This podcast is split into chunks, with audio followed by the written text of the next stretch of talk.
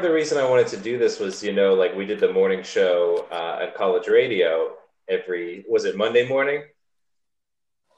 Um, yeah, Seven yeah, it was the start of our week. Seven to nine, I want to say, or something like I don't that. know, I, I something like that. Um, And- And it was like the framing Yeah. of those conversations just by pressing record totally made the what we were talking about so much more significant, and I think made us think more critically about it. Uh, and it was also a great start to our day, which is still my start of my day, but your evening. Um, and that's kind of Mhm. why, yeah, I wanted to try to do this again because it seemed well, it seemed fun, uh, and it seemed like a good way to to review and, and publicly therapize and to uh, participate in, in constructive conversations. You know, Sure. I mean, you know, I don't think we can discount the kind of emotional um, impact of that either. Like eh, when I think about, uh, in many ways, it was the sort of conduit for me to meet you and to learn more about you. Was this uh, seemingly kind of curated, fun little kind of morning show as you know type show, but also to kind of like you know learn about I don't know your your life and your work and your values and like what interested you and what like you know what were your pet peeves and yeah, uh, and and also kind of your your your art form and your in your in your in your um your your work style. I think you know I think there was to a degree it was a way of coming up with bits. Um, Yeah, at, yeah. at least if not you know if not during the show itself, then during the breaks, right? yes, Um, yeah, off mic stuff, uh, Yes. live and stuff. yeah, yeah. It really puts like a conversation on rails in a good way, and it like directs it and, uh, and focuses you. Uh, and same thing for like all of our co-hosts, guests, what, whatever you would call Yeah. them. I know we had a couple Sure. long running like uh, Wuchi and um, uh, Wuchi. Oh, Wuchi, he's still, he's still around, man. He's Yeah. um he's he's trying to like live that I don't know ironic like life. I don't know. I Uh, can't figure it out. Is he a doomer? Is that what they call him? What the fuck's a doomer?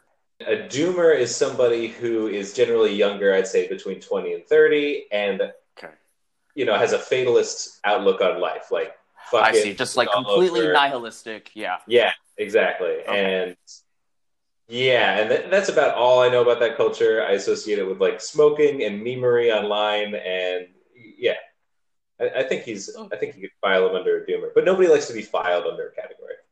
No, no. I mean, it's you know, it's. It, uh, I I think that, that it'd be just as exhausting as being an actual boomer, right? Is this Mhm. uh, all of this uh, emotional and creative energy poured into? I don't know. A sort of chuckle to yourself. I mean, guys from Butler County, man. Like, I, I feel like you start you start from a place of um, historical, economic lack of investment. You're just gonna you're just gonna you're just gonna feel shitty all the time. I don't know, or you're just gonna constantly feel like there's no way out, um, unless you do find a way out. Um, I don't think Pittsburgh's a way out, but everywhere is also kind of shitty too. So, um, and uh, it's understandable that like the world is shitty, the earth is Mhm. burning, and you know, uh, billionaires are exist, and uh, Yeah. It Yeah. feels like the idea of finding a way out used to be, you know, realistic and tangible. I mean, that was part of the American dream. I think the American dream is a Mhm. bigger cultural thing, but finding a way out when you're a young person was like the goal of maybe college. And I think, especially with the economic changes around the costs of college, uh, yeah, finding a way out doesn't seem possible. And like you said, the world seems like the entirety of the world seems shitty, and therefore you can't escape the world. And so finding a way out doesn't seem as possible anymore, you know. And that's where Yeah. the doomer ideology comes from. yeah, yeah. It's almost it's almost a way of, of coping, of acting out of you know, it's a it's a mechanism to kind of navigate like the the hopelessness of the world. Um, which I guess there are healthier, but also totally unhealthier ways of going about it. So I mean, it's not hurting anybody. It's just um, it's just kind of lame. But yeah, the world, you know, the world's kind of lame. So fuck it. Yeah. Um, but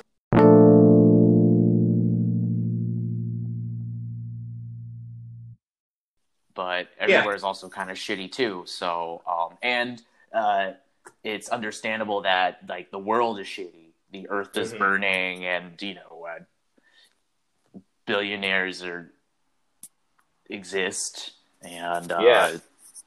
It Yeah. feels like the idea of finding a way out used to be, you know, realistic and tangible. I mean, that was part of the American dream. I think the American dream is a Mhm. bigger cultural thing, but finding a way out when you're a young person was like the goal of maybe college. And I think, especially with the economic changes around the costs of college, uh, yeah, finding a way out doesn't seem possible. And like you said, the world seems like the entirety of the world seems shitty, and therefore you can't escape the world. And so finding a way out doesn't seem as possible anymore, you know. And that's where Yeah. the doomer ideology comes from. yeah, yeah. It's almost it's almost a way of, of coping, of acting out of you know, it's a it's a mechanism to kind of navigate like the the hopelessness of the world.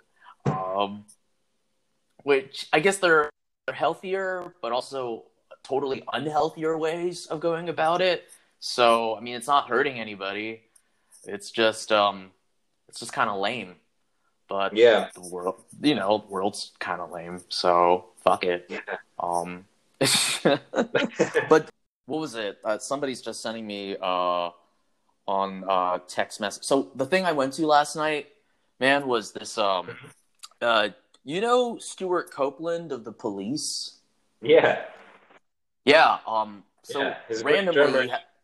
He made Yeah. the, the you know the Spyro games, Spyro the Dragon. Oh. He made the soundtrack for the originals. damn. Spyro, Yeah, I know. the- drummer for the Police composed the soundtrack for the Spyro the Dragon games on the PlayStation One. Wow. This Yeah. like seminal game in video game history, right? Yeah, Um, seminal drummer, seminal game. Uh, well, I- just need to. I need to take that in. Um, Yeah. well, uh, Sorry, I- what were I you saying? wish- Go ahead. Well, I almost wish I could have heard that music instead because, like, so he had this world premiere of this kind of like, um, it, it wasn't. It was like it wasn't a staged opera. It was like I guess I'd say it was a concert with some like some some feathers and ruffles and what have you. Um, Mhm. Last night it was with the Mendelssohn Choir of Pittsburgh, and they were doing it, it was essentially this um, orchestral and choral and operatic um, depiction of these very um, this very um, sort of short section in Milton's Paradise Lost, which is this like sweeping twelve book page epic, right? About Satan. Well, it's about Adam and Eve and all this other, you know, and the sort of their fall from grace, but also it's about Satan's fall from from grace. And the piece was called Satan's Fall, and it's like um like thirty five to forty minutes of just noise, like.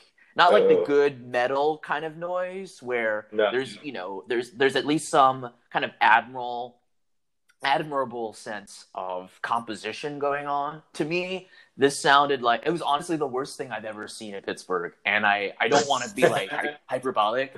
And I, I i almost i mean i find it charming that on like the eve of me leaving town there's i've managed to find something that is truly like awful. And it's almost it's like it's heroically awful. I really you got to give props to the folks who had to to do it and like kind of like sing through it but it's like i should i need to i need i don't i don't know where i'm gonna find an excerpt man but it's um, what is it called? What's the title of the piece? Satan's Fall.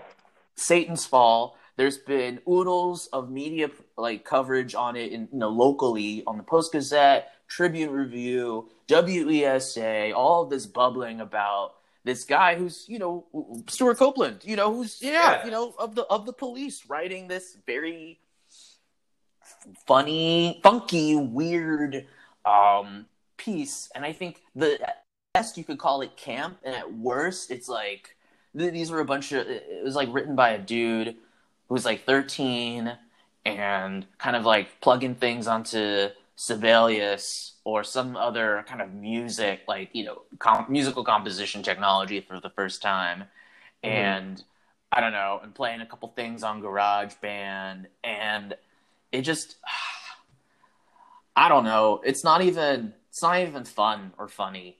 It's like okay, like you know, uh, it's like Michael the angel and Raphael the angel, and they're all just like and Satan being like snidely whiplashy. He's trying to like conquer heaven, or he's got some fucking beef with God. I don't know. The libretto or the this the script, the book, whatever I don't know, musical theater terminology you want to use is like unintelligible. And here's the thing though, is that re- like badly reviewing like review bad reviews art can be really fun to sort of invest in. It's like, ah, we're gonna just trash the fuck out of this thing because there's why the fuck does it need to exist? But it almost kind of like justifies its existence by being so bad, and uh, I relish a lot of the opportunity to do that, and that made I think the ticket worthwhile. I mean, I didn't, I want my money back, but it was also like, uh, I got to like I mean, I got to sort of like laugh out loud at you know, and like meet when I was meeting up with choristers after,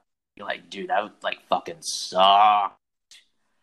Ooh, it's a what? Like, is it a musical? Is it choir music? Is it a rock song? Like, like you know, I, I guess like you think about like rock operas. Yeah. Um, you know, and I, I think that's the maybe the closest thing you could probably get to to something like that. Um, okay. Okay. But I don't know, man. You just kind of have to. There's uh some I the the sort of impetus for me kind of delving into this was uh, somebody was texting me um, that it, somebody just posted a review, I guess, on the Post Gazette and said mm-hmm. that uh, it was similar to my kind of um, uh, take on it. You know, I'm just gonna open it up and see what see what see what goes on. You gotta, you know, oh, uh, uh, Stewart Copeland also like conducted this like Carmina Burana. It's like uh, this uh, the famous kind of um, O Fortuna where it's like. Mm-hmm. Da, da, da, you know, it's this kind of you know fire and brimstone kind of thing. And he was he kicked a couple of music stands kind of because he didn't know where he was you know conducting. He wasn't really conducting; it more looked like a I don't know, he's like conjuring some like I don't know weird spirits from the nether realm or whatever. It didn't anyway. It was high energy, but kind of oh, the performance was high energy but low yield. Though the instruments and vocal soloists were mic'd up, the sound was so loud and muddled it was almost impossible to understand what the singers were saying. In another venue, super titles like that stuff that you usually have, you know, when folks are doing opera, might have helped listeners stay connected with the plot, but it was impossible to keep track. Brass instruments consistently overpowered the ensemble. Soloists sounded tinny and loud, yet indistinct. God and the Messiah fared best, while Satan and the narrators, Raphael and Raphaella, lost their battles with overly thick orchestrations. Technical issues aside, the musical itself relied on soloists heavy and didn't utilize the choir in terms of balance. Often the chorus simply provided harmony and emphasized whatever the soloists were singing. Um, it's difficult to tell where the blame lies with the piece or the amplification, and that was, I mean, that's you know, that's, that's funny when you think about. Yeah, yeah. It's so yeah. bad that I don't know whose fault it is. Right. Um, that's a shame, man. Uh, it's it's a shame. Um, oh, it's ooh. Let's see. A, a, second performance on Saturday. That's tonight. Offers a chance at redemption. Um, yes. I and it, and it, and it looks like in the I guess they find here the silver lining here is that still full credit to the Mendelssohn Choir for its continued creativity and programming. And when you think about uh, and let's put this in context here, um, and you know stop me if I'm like overly trying to sort of shape this narrative or this um, podcast into kind of like a diatribe on arts management kind of politics and mm-hmm. and and methodologies here in fucking Pitts, little Pittsburgh, but like yeah. so a few years back they did they did a like a choir concert thing on um, Bob Dylan songs, right? Okay. And it was they did it at Mr. Smalls in Millvale, and it was super super duper successful. Like people were flocking and like, oh, I'm hearing Bob Dylan songs, but it's like in the context of like this choir, and it sounds, you know, it sounds rock, or mm-hmm. you know, it sounds, you know, it sounds like I mean, Bob Dylan. It sounds like you know poetry and literature, and it's you know they they I guess it was this kind of perfect marriage of I don't know, seeing something of art that was kind of like pushing the envelope a little bit and, you know, kind of like took away the artifice of like going to a con like classical music concert, right? Yeah. Um, it's not st- right. Anyway, so they I guess they wanted to build the momentum on this programming by collaborating with fucking Stewart Copeland. And um, I mean, you can't. I don't. You think? I don't think you can discount the risk taking in that. I think it's good, kind of like organizational, artistic practice.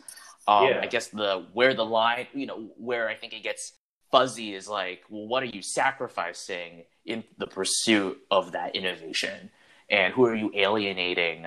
Um, just as much as who are you, you know, mobilizing and corralling. Um, and like I have to give it to to the choir for being kind of like trying to do this sort of cutting edge shit, but the, what is the real cost of that? Um, okay, that's it. That's it. That's all. That's all I'm going to talk about. No, I think that like, I no, that's interesting. I have a couple of thoughts there. I think, sure. yeah, like like you sort of said, like if you get a, a Pittsburgh choir to do Stewart Copeland's take on the Paradise Lost, like that all sounds interesting. It sounds like there's meat there to be had and it makes me want to know more what the technical issues were. Like, how much of this is redeemable for tonight's performance? Um, yeah. Yeah, I think that's a valuable risk to take. And like you said, what's the real cost? You know, the real cost is some amount of money. but if some yeah. amount of money results eventually in some great work of art, like it seems like a fine cost. It seems, yeah, it's going to hurt a lot more, I think, for Stewart Copeland, you know, than than even the the choir. I think. Yeah, yeah. I mean, you know, even if it's a even if it's a dud, right? You could you could apply the kind of like, well, that was an experiment and it failed or whatever, and we're gonna mm-hmm. we're gonna find something new and we're gonna you know there's a there's a way to bounce back from this. I think better than than if you're the actual composer. You know, I mean, people can say like you could you know you should rewrite it or you should you know um, do it somewhere else with more competent kind of staging or arrangement or whatever. Um, but I, I, think the fault is that like compositionally it sucks and mm. uh, it's uh, it's kind of like a mess. Um, and you don't give a lot of folks to you know here's here's the thing I think this is a guy who doesn't know shit about like choral or opera or like create or like maybe even building like sort of despite the works not I mean it's not sacred works, but but they deal with biblical and like you know divine figures. There's there's a complete lack of context or um, I don't want to say respect because it's not about respect to you know the um, those mediums, but there's a um, there's just a lack of acumen, like a lack like a lack of research. Going, mm-hmm. you know, he's just kind of like you know, and I think to be and to to almost innovate for the sake of uh, and art is a is is a pursuit on you know into itself, and that's like, that's great. But then it's uh, what happens when you don't you have it's just too much. It's too it's too abstract. It's not actually folks don't have any frames of reference, and so they don't know how to make it you know have opinions about it. Um, yeah, I think I think what you're saying is right. Like you got to make it. You got to what is the phrase? You got to crack an egg to make an omelet or whatever and I'm just quickly yeah. like vaguely familiar with his uh, with Stewart Copeland's experience, and like he is all over the place. He's done a hundred movie soundtracks. He's done uh, mm-hmm. you know a couple video games and TV shows. Right. Uh, he did the Good Burger soundtrack, like the movie for the Nickelodeon show Good Burger. like good, like Welcome to Good. Oh. Yeah, yeah. Whoa. He is like, yeah. That doesn't. What the guy. hell, man? right. Uh, okay. Yeah, I mean, yeah, I, there's gonna be some duds in here. You just if you're working all the time on music, you're not gonna make yeah. you know knock out tracks every time. And if this is a dud, hey, yeah. Uh, that's what happened.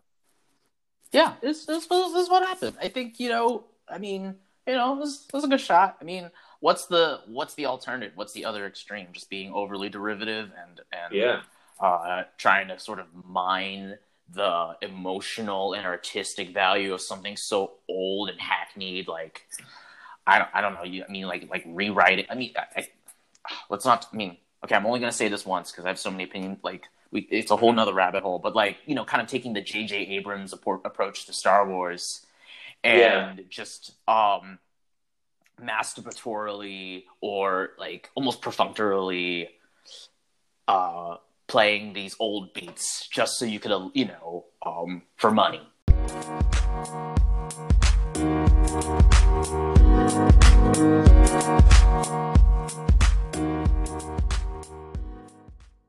Yeah, and so for, you know, okay. well, we can go down this the J.J. Abrams, Abrams uh, Star Wars. yeah, yeah, that first movie. So I've only of the newest trilogy, and I always call the new trilogy, you know, the Phantom Menace, uh, you know, right. three.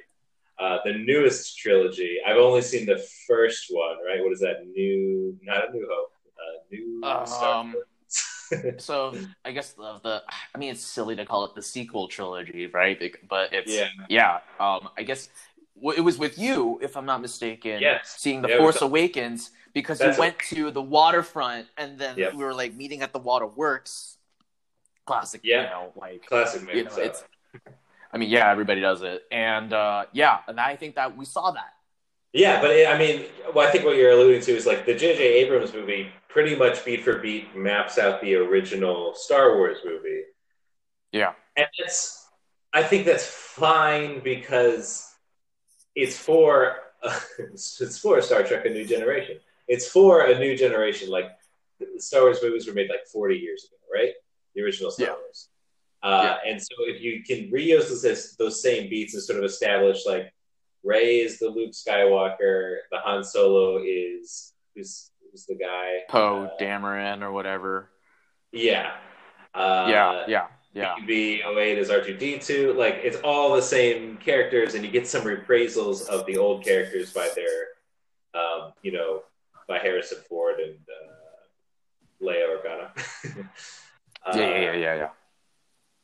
But it very much feels like the same story again, which I think is okay only in that context because you get to reintroduce these characters, which are great and classic characters, uh, to a new under a modern lens. You know, with with mm-hmm. special effects that are like cutting edge, the same way that they were cutting edge at the time. Um, yeah, that that's my piece on J.J. Abrams' uh, Star Wars.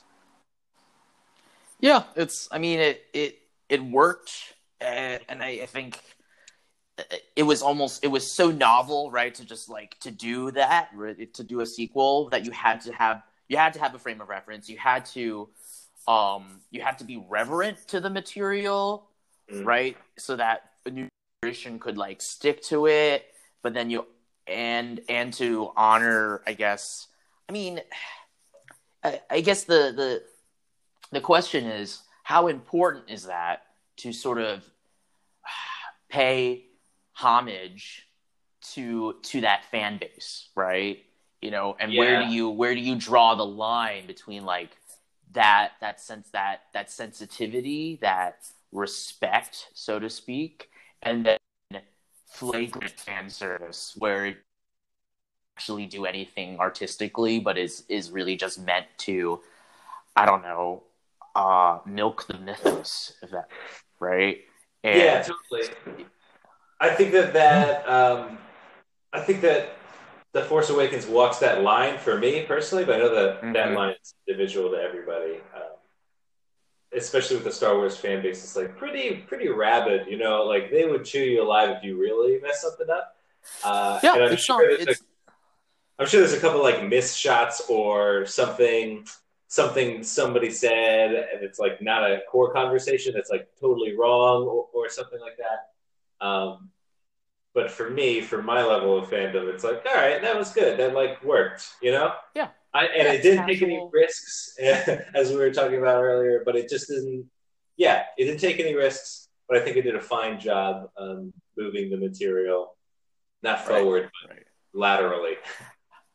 I mean, I think it's interesting that you know you haven't consumed any of the sort of subsequent sequels, right? Because mm-hmm. that it it very naturally kind of um, builds this narrative of like, well, here's somebody, you know, what Rian Johnson does, you know, The Last Jedi. Here's somebody who takes that reverent material, takes that that material that everybody like knows and loves, and then tries to just sort of flip it on its head, and everybody like goes wild and like you know basically cancels this guy, and then, and, and of course there's also a, a contingent of fandom where they understand and they acknowledge and they appreciate this this willing to um uh, i think play with the uh, sort of test the you know where it could go and the the latitude or i guess the um the flexibility of the universe right and then I think as and then some some would say that the latest movie that came out in what December, um, which was also directed by J.J. Abrams, mm-hmm. um, was an apology for that for the Last Jedi. It was an apology for that risk taking, that innovation, that um, but some would say a bastardization, a a um, a violation of this fan base and of this you know and of this fandom. And I think Hmm. what we're what we really need to talk about or at least what what the the kind of the specter the shadow of this conversation is like you can you can't just say it's just star wars right mm. um like star wars like star wars for for folks affects i guess if you're a fan depending uh, depending on the where you fall on the fandom spectrum whether it's like to the not really a fan to casual to somebody who has like uh, a pretty good sense of where the universe or you know what continuity or you know canon uh, stuff you know and then the folks who like live breed eat shit star wars right? Like everyone yeah. kind of a everybody it, it's every star wars is personal right? Yeah um like and so you're gonna like you know, it's like yeah, you're gonna you know. you're gonna win and you're gonna lose no matter what you do to the material. Um, yeah. as a as a filmmaker, I guess, and um, that sucks when you think about yeah. it. I'm almost glad then that it's the same director. Like J.J. Abrams did the, I would right. call it the safe route, and then I haven't seen uh, the next couple Star Wars, so no spoilers. But like, sounds like he took a riskier route, and I think that's yeah. probably like the best way you could handle it from a franchise point of view. If you're Disney, you're like, well, you know, if there's two two balancing points, let's put one rock on on this scale and one rock on this scale. You know. Yeah. Um, I don't know. I mean, like, yeah, I'm kind of tired of Star Wars right now. I mean, of course, Disney Plus, The Mandalorian, Baby Yoda. There's this, yeah. you know, the the constant. Um, Here's what I don't like about Disney Plus is Disney Plus is maybe the most viable of all these other streaming services that are trying to compete and get in on the Netflix sort of train, the model of subscription services, of okay. TV shows or media streaming. But as these things fracture, like as you get more Disney Plus, as you get like, uh, what does NBC have their own version? As yeah, Peacock. Get, like, Peacock. Uh, you know, Discovery Channel might make their own. Like as these things fracture out again, I'm not gonna subs- like I'm just not gonna pay ten dollars a month for each one of these services. I'm it's too saturated. To, it's too yeah, exactly. There's too many. Like the value of Netflix was that it was all in one place, and it was ten dollars. It's not. It's no longer valuable for me to get a Disney Plus subscription to watch. Disney there is is the best case example because they have the best franchises. They just have the, like the highest quality and the most amount, you know. Um, yeah. So they're the best competitor. But something like Peacock, like Thirty Rock, was on Netflix. It felt like Peacock took that away and put it away for ten more dollars when it was, you know, a fraction of ten dollars, and and next to everything else. And so as these streaming services like grow, as there's more and more of them, it feels like we're just going to sort of revert back to piracy, which was Netflix was the solution to that. You know, there was this audience that mm-hmm. was willing to pay for these this media, but they but because it's inaccessible, they it's easier to just pirate things. But when it's all together and you can pay a simple amount, people do it. You know, and as you fracture this out, right. you're just going to sort of revert. Yeah, I mean, you know, what I mean, what if we just sort of, oh God, I can't believe it, like reinstate like the like just the lack of availability to content, right? Like folks have to watch TV or like do DVR or something. Like mm-hmm. I think now now like I don't have a TV. I can just watch everything on a phone or a laptop. Yeah. You know? And I almost wonder like, well, you know, what happens when, you know, we make television more of like an event. And I guess Game of Thrones was like I guess the last time mm-hmm. that you know uh, worldwide, like if you missed the episode on Sunday, you couldn't talk at the water cooler right the next day. Right. That sort yeah. of bullshit, you know. And I mean, but now it's just like it's always about uh, choice and and and all of these kind of um, uh, leveraging, exploring these really niche little things, which is both like great, but then not exactly sustainable for um, for producers or for for um, folks who are making the content. Because then, how do you make sure? How how are any of those things going to be successful? I guess uh, shows get keep getting like shorter, right? Um, what do you mean? Like, we don't, when... we la- like um, on Netflix, there's this 15 minute show called Special, which is about this. Uh, I think it's oh gosh, Ryan O. In a nutshell, uh, dude who uh, has uh, I believe is on the autism spectrum, mm-hmm. or has some sort of you know very high functioning um, navigation, you know, through his disability, and also gay and it's 15 minutes. It's like, I mean, you could call it a web series, but it's on Netflix, so I guess it's just a series, or I guess it is a web series. I don't know. Yeah, um, I, I think the breaking from the format of the 20 to 22 minute, um, you know, the standard uh, right. TV series length is like kind of a good thing. I, yeah, I, I'm a I'm more of a consumer of YouTube than Netflix or anything like that. Whatever you know, yeah. web series. So like web, smaller content creators, I usually consume those anyway, so I don't. Yeah, I don't see the detriment to doing something shorter or longer. Um, at least in in that kind of terms. Maybe if you reframe it as like this is how, like the water cooler conversation has to sort of fit this mold. You know, it has to be mm-hmm. like twenty ish minutes. It has to be this like HBO is like the high quality producing um, production company, you know? Yeah, yeah.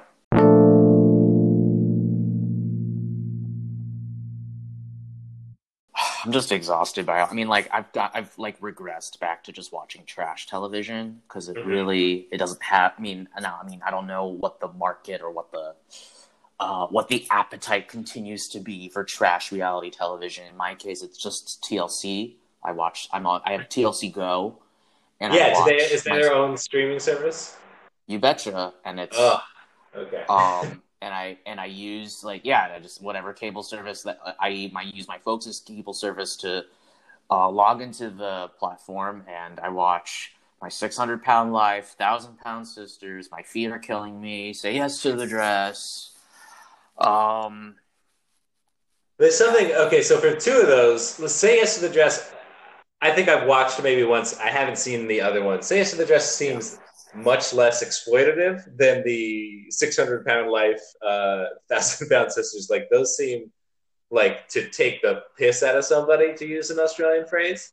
Is that like what the experience is, or is there some camaraderie to that? Is there some, is there something I'm not getting that's in the title that's missing from the title? Uh, I mean, I, I think there are dangerously sort of Schadenfreude kind of things going on with watching yeah. that. Like is it supposed to solicit like empathy or sympathy for folks who are like suffering? I mean, this is actual yeah. suffering, right? Like the plight it of is. like you know, yeah.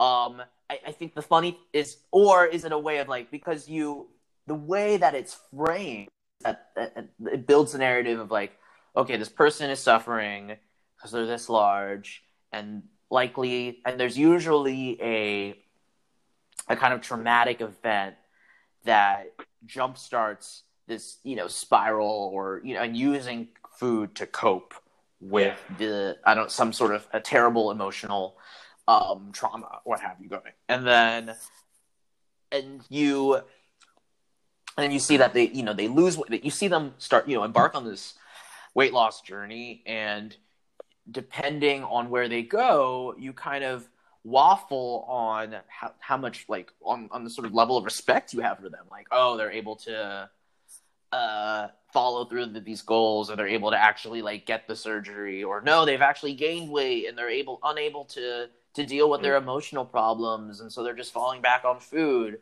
And it kind of it plays with your i mean you're yelling at the screen and i guess in, in, in any the way that you know folks yell at the screen when people are saying you know like you see someone and the killer is like right behind them like a horror movie yeah. or whatever um yeah. the killer's emotional trauma yeah, or food, right? Like yeah. like you know, and then sometimes, and this is where I feel the most grimy about watching the show, um, is when they like die or when they um oh, they don't geez. succeed. Right? Yeah, like you're like I don't think you I should just... be able to air that. What the fuck? Yeah, but like people watch it, people continue to watch it, and that's crazy. I, I, I don't know, continue... man. yeah, no, yeah, it's it's it's.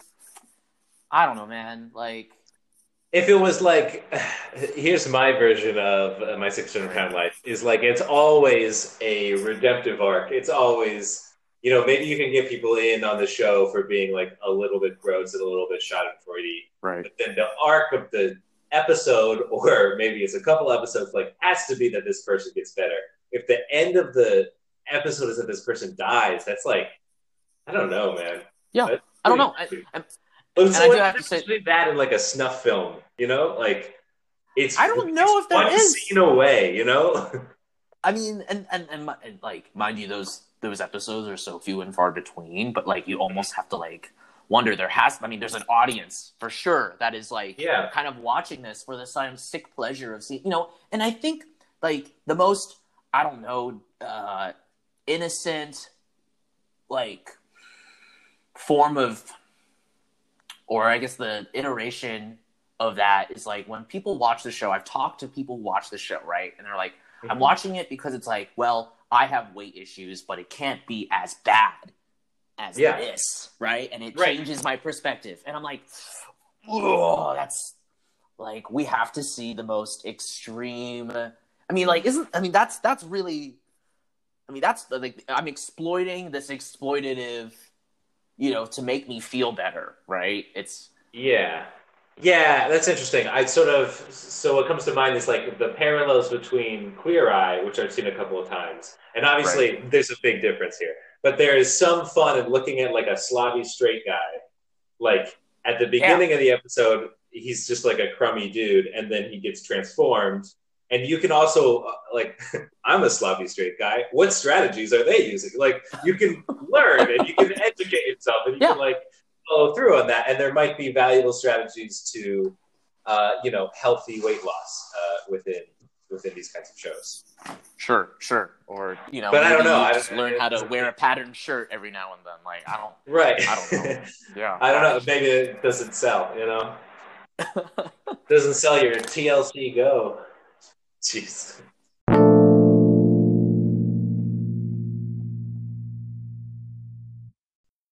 I mean, let, us think about like the, the the greater scheme of this is though. I mean, like all of it has to be. It's all about monetization. It's all about selling something, right? And so, mm-hmm. what is what is TLC or specifically like my you know like what is my six hundred pound life or broad more broadly TLC trying to sell? Is it mm-hmm. like is it is it these weight loss surgeries unto themselves? Is it the um these sort of quick fix kind of you know medical procedures? Is it is well, it a lifestyle? I would have said in the old model, what they were trying to sell is advertising space, and the advertising space would be to yeah. identify the kinds of people who are watching these shows. I don't know, like, yeah, I, I didn't watch it on the old, uh, you know, on TV but I'd imagine right. that the kinds of things that are on in the commercials have got to be like Weight Watchers and things like uh, a blender that blends your carrots really right. well. You know what I mean? well, I mean, well, on those platforms, there's still ads, right? So uh, I mean, I, you pay for that? Yeah. You pay no. and then you pay. No, I don't. Okay. No, I, I don't like. Yeah, like the app is free. I mean, like, oh, okay, yeah, okay. And, the app is free, right, and you so, commercials. Fine.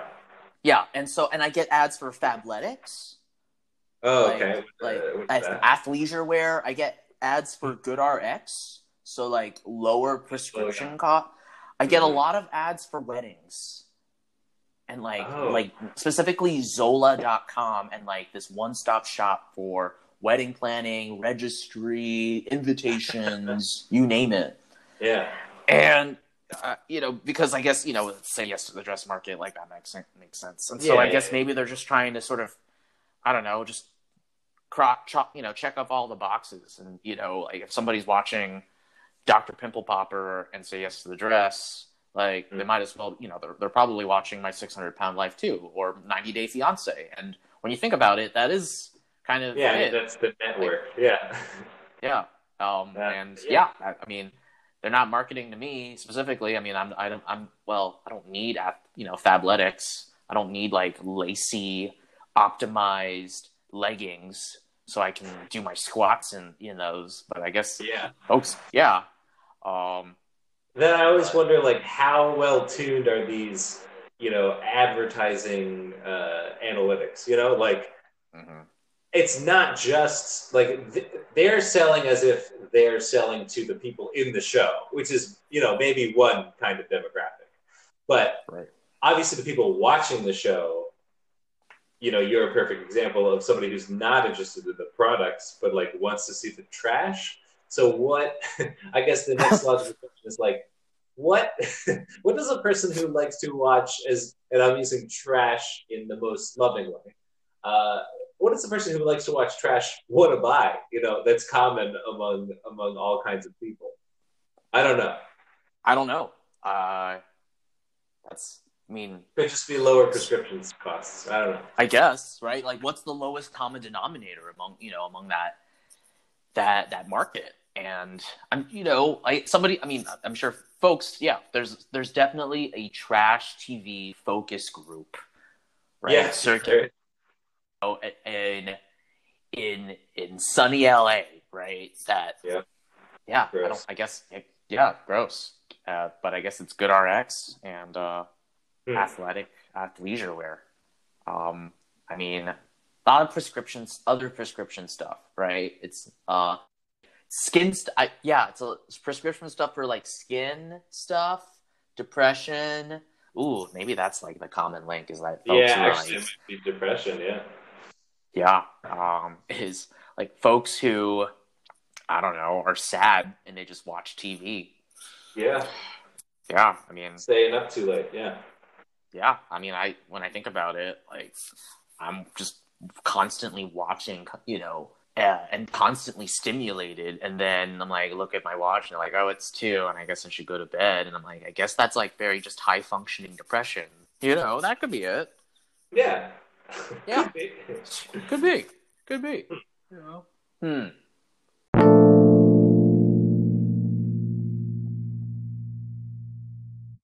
So what's going on in Australia? How you, I mean, like, I mean, wh- what happened to you this week? What are you, what are you doing? What happened to you this weekend? And uh, you know, how, how again? How are you? Like, I mean, you're relatively, you're like new there, but you're not new there, and so Mhm. like this this you know adjustment to like living on the other side of the world is that is it more natural to you now and Yeah. i i mean There's a weird. and i, I Uh, there's a weird like conversation I always have with people who I meet who are like, "Oh, where?" Like if they pick up on your accent, they're like, "Where are you from?" And then and then you say the United States, and they say where, and then you say Pennsylvania. Uh, and because I've been here before, I've been here for a year before, five years ago. So I would always have the addendum. But I've been here for one year beforehand, and then there's the addendum. But Sydney is a different place than rural Australia. I, I lived in like Queensland, which is like uh, a more tropical. I'm trying to make like parallels to American states, but they just don't exist. Um, yeah, I lived in That's like cool. a more rural place. Sydney is a world city. It's like San Francisco, New York, London, Sydney. You know. okay Uh, do you do you, are there any other like I always have a question mark at the end of that. Is there other cities that you think fit that bill before Sydney?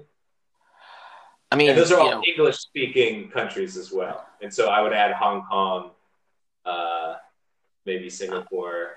Yeah. i mean yeah you're talking about these sort of like metropolitan areas that accommodate a pretty western friendly Yes. like they're they're they're kind of like commercial and they're economic and like cultural centers, right? And you know, a Yeah. lot of that has to do with this kind of like mix of like they're global, and so they mix. It's not just like east and west so much as like it's like everything, right? Exactly. And- yeah.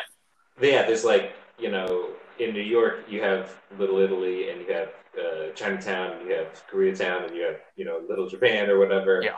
Uh, you know, same sort of thing here.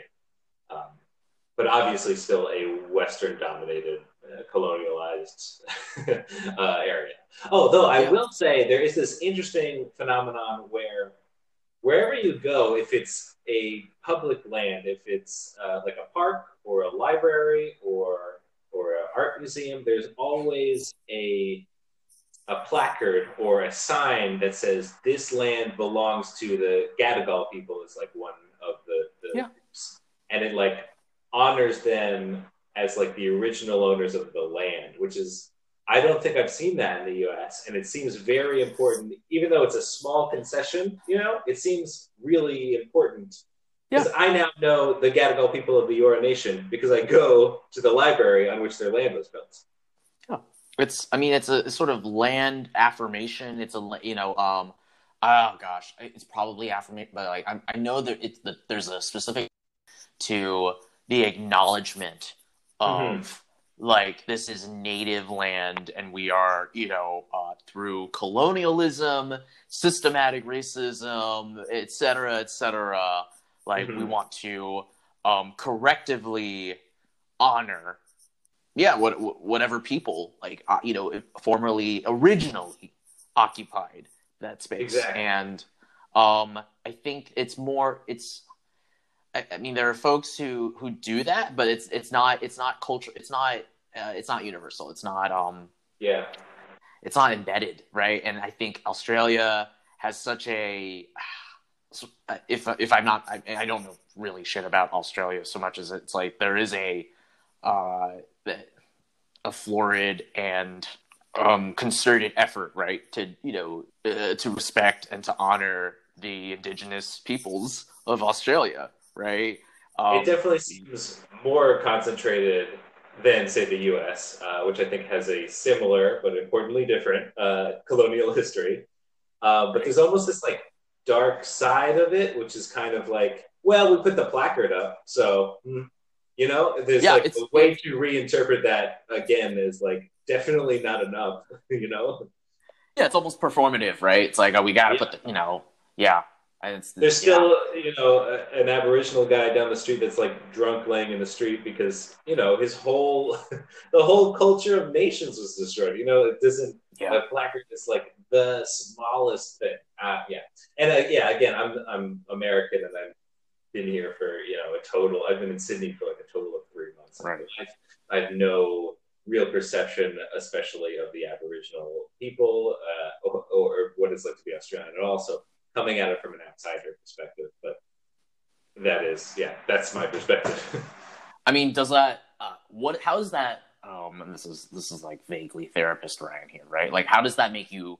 I mean, it's an interesting observation, but like, how does that make you feel about living in a you know in a space that does acknowledge make you know make those acknowledgments, you know, often and hopefully with the best intent. yeah, it it makes me feel better. You know, it makes me immediately reflect on my experience in the U.S. and it and it goes like, oh, well, this is at least better. You know, at the very least, I would say that the feelings are mostly positive and not negative, even though it's pretty quick. Like you can easily quickly compare. It does bring to mind, you know, the occupation of this land. That's Mhm. not. I don't know. Well, I can't even say ours because I'm not Australian. You know. Mm-hmm, mm-hmm, mm-hmm. Uh, and maybe it's even that removal from being Australia that allows me to be comfortable, more comfortable with it. Yeah, yeah, I think that's that, that's that's totally valid. And uh, as a transplant, you have this really neat uh, opportunity and perspective to uh, see what's what's good and what's what's not so good, and uh, what you could bring back if you if you come back. You don't have to come back. Um, Mhm. I mean, does that does that question ever sort of pop up? Is that too is that too early to ask? Uh, it's definitely too early. I'm not considering coming back for Right. I just got here. I got like a year at least. You know, I'm definitely more looking at how do I stay here longer at this at this point mm-hmm. time. You know, and I'll come back to visit and things, but yeah, I mean, on paper, Australia just seems like an economically better choice. You know, like like at the most selfish reasons, it's like well, there's a healthcare system and education is the same and it's much cheaper, mm-hmm. uh, and uh, yeah, it basically has all the same amenities. There's no, for me, there's no real culture shock. Uh, it has great national parks. Like, there's definitely still problems, but it, it just seems like all yeah. the problems are amplified in the U.S. and lessened here, and largely as a result of more liberal policies. And when I say liberal, I mean left leaning, because the Liberal Party is the conservative party in Australia. I see. And then, I mean, yeah, no, it's. I mean, I, gosh, I'd love to live somewhere where I could um, that because government and um, and I guess society, culture, what have you, kind of um, made things more convenient and um, positive. I don't know. I don't know if that's the right word for me. The, that I could, uh, yeah, I, I, could move there and I could be the best who I could be, and uh, you know, I, I would be a, a, a contributing member right? I would give back and things like right, and I wouldn't, you know, by by not, I'd be happier, right? I mean, I wonder to what extent is Australia or more, you know, specifically like Sydney, like listed on that kind of like happiness index of like, oh, you know, you know, because it seems to me that in, in uh, throughout the world, if you survey folks who are the most happy, it's in the most kind of like it's in the countries where um, government has socialized um, a lot of the the benefits mm-hmm. have you. Um, I think Norway or Denmark. Yeah, um, Norway, Denmark, and Japan. Japan, like right? Uh, and you know, and of course, every place can be unhappy in their own way, right? Um, and and Norway troublesome. the black metal scene, and Japan has like the highest suicide rates or whatever. So the scales are always like, you know. Yeah, yeah. You could, you could, yeah, you could always argue like I think about like there's such a I think there's such a low birth rate I think in Japan right that's actually it's becoming mm-hmm. like a crisis right economically yeah. culturally etc. So um I think that's that's great and I I always I always wonder I mean right now I'm in a funny place of relocating from the Paris of Appalachia to the right to you know what that's sad, like, yeah yeah I know I know to you know what folks say is is, is the greatest city in the world. And um, yeah. i know that like i'll I, I, mean i'm gonna kind of eke whatever i can get out of that. But then i you know what's who's to say that uh, thinking more globally and thinking about like what else is out there? And i i, I think a, a very valid and to consider is like well what would it be like to have socialized medicine? What would it be like to um, to live somewhere where there isn't uh, where it is more left leaning and you're not constantly feeling you're not like gasping literally and figuratively for air. Yeah. One of the so i have conversations with like you know people from all over the world and one of the big ones that i didn't realize uh, about america that people view as negative um, was the vacation days. It's like if you're in France, I think you get something like at least six weeks off. Like that seems common and normal in Europe to have six weeks of vacation time. Right. And I think I think what is it like two to four weeks or something here? Uh, here yeah. in the, the I US. yeah. I get at work. I get. I think. I think I baseline 15 days. I mm-hmm. can purchase five additional days, so that comes purchase? out of my. Pay- I per like flex, yeah, like additional days of like flex vacation days, and that vacation. comes out of my. It's not. It's not vacation, right?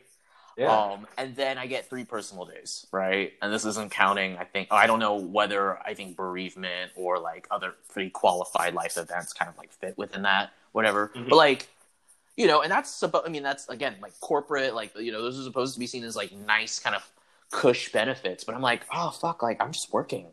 I'm like, yeah. I'm just like, I'm churning the machine. I'm a cog in the wheel. I'm like, oh. yeah, you know, dude, yeah, I, I, that seems totally. It seems like you know industrial revolution levels of work. You know, yeah, I mean? it's exhausting. It's exhausting, yeah. you know, and and also I can you know like fill the pocket of you know one CEO who exactly. is a cajillionaire. Oh my yeah. god, man! Like that. And cajillionaires I mean, exist the world over. You know, it's yeah, a problem everywhere, I mean, but damn, in America, it feels like you really. Damn it! Like over. it's. I mean, like you know, with cap, cap, you know, capital C capitalism, right? And um, I don't know. I mean, it, it, it has now, of course, you know, like America has all this kind of. It's not like the center of the universe, right? But it has like these, you know, um, big implications for whatever happens here, right? Has you know, uh, big implications throughout the world.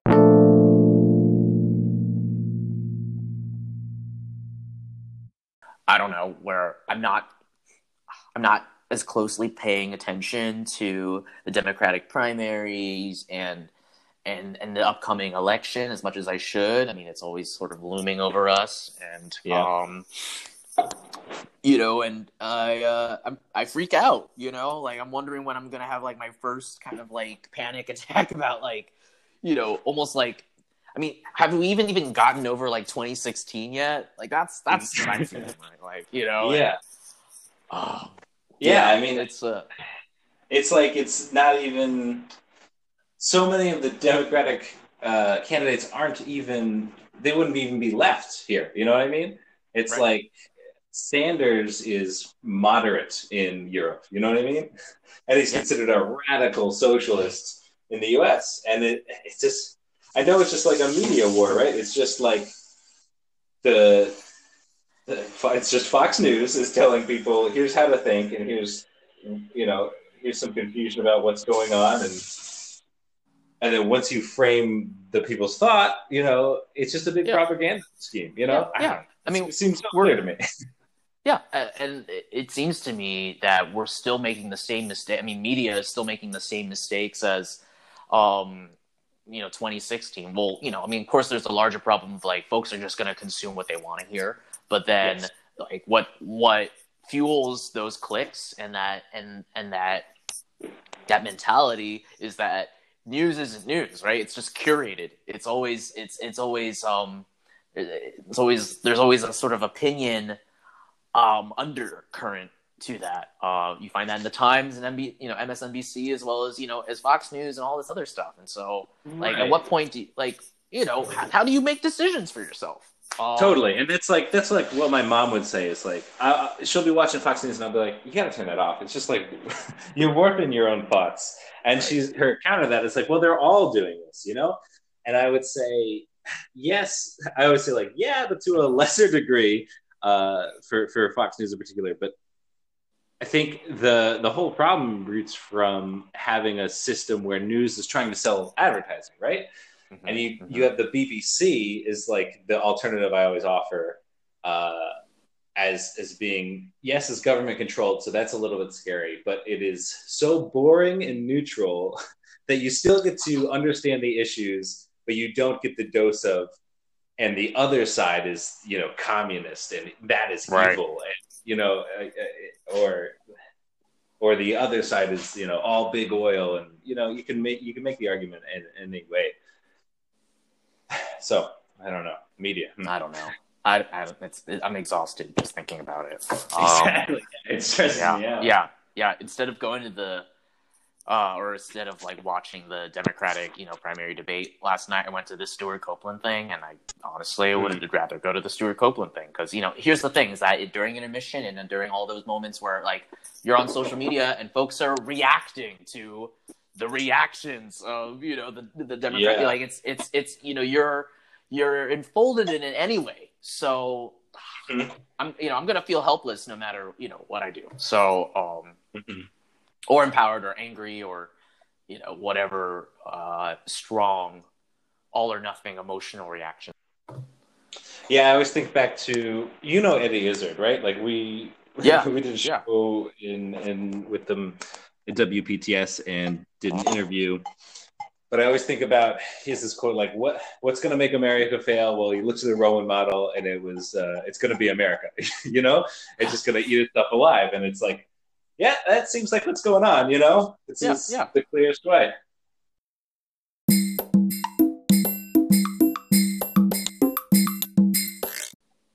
okay. I think we got to wrap this up. Uh, I think Yeah. I think my flat is flooding actually, and I have to get a bucket and uh, and do a couple of things. Yeah. Well, shit, you got to fix that. Um, Yeah. yeah. Um, well, we did it. Yeah, we did it. We did it. We did it. Episode Hooray. zero.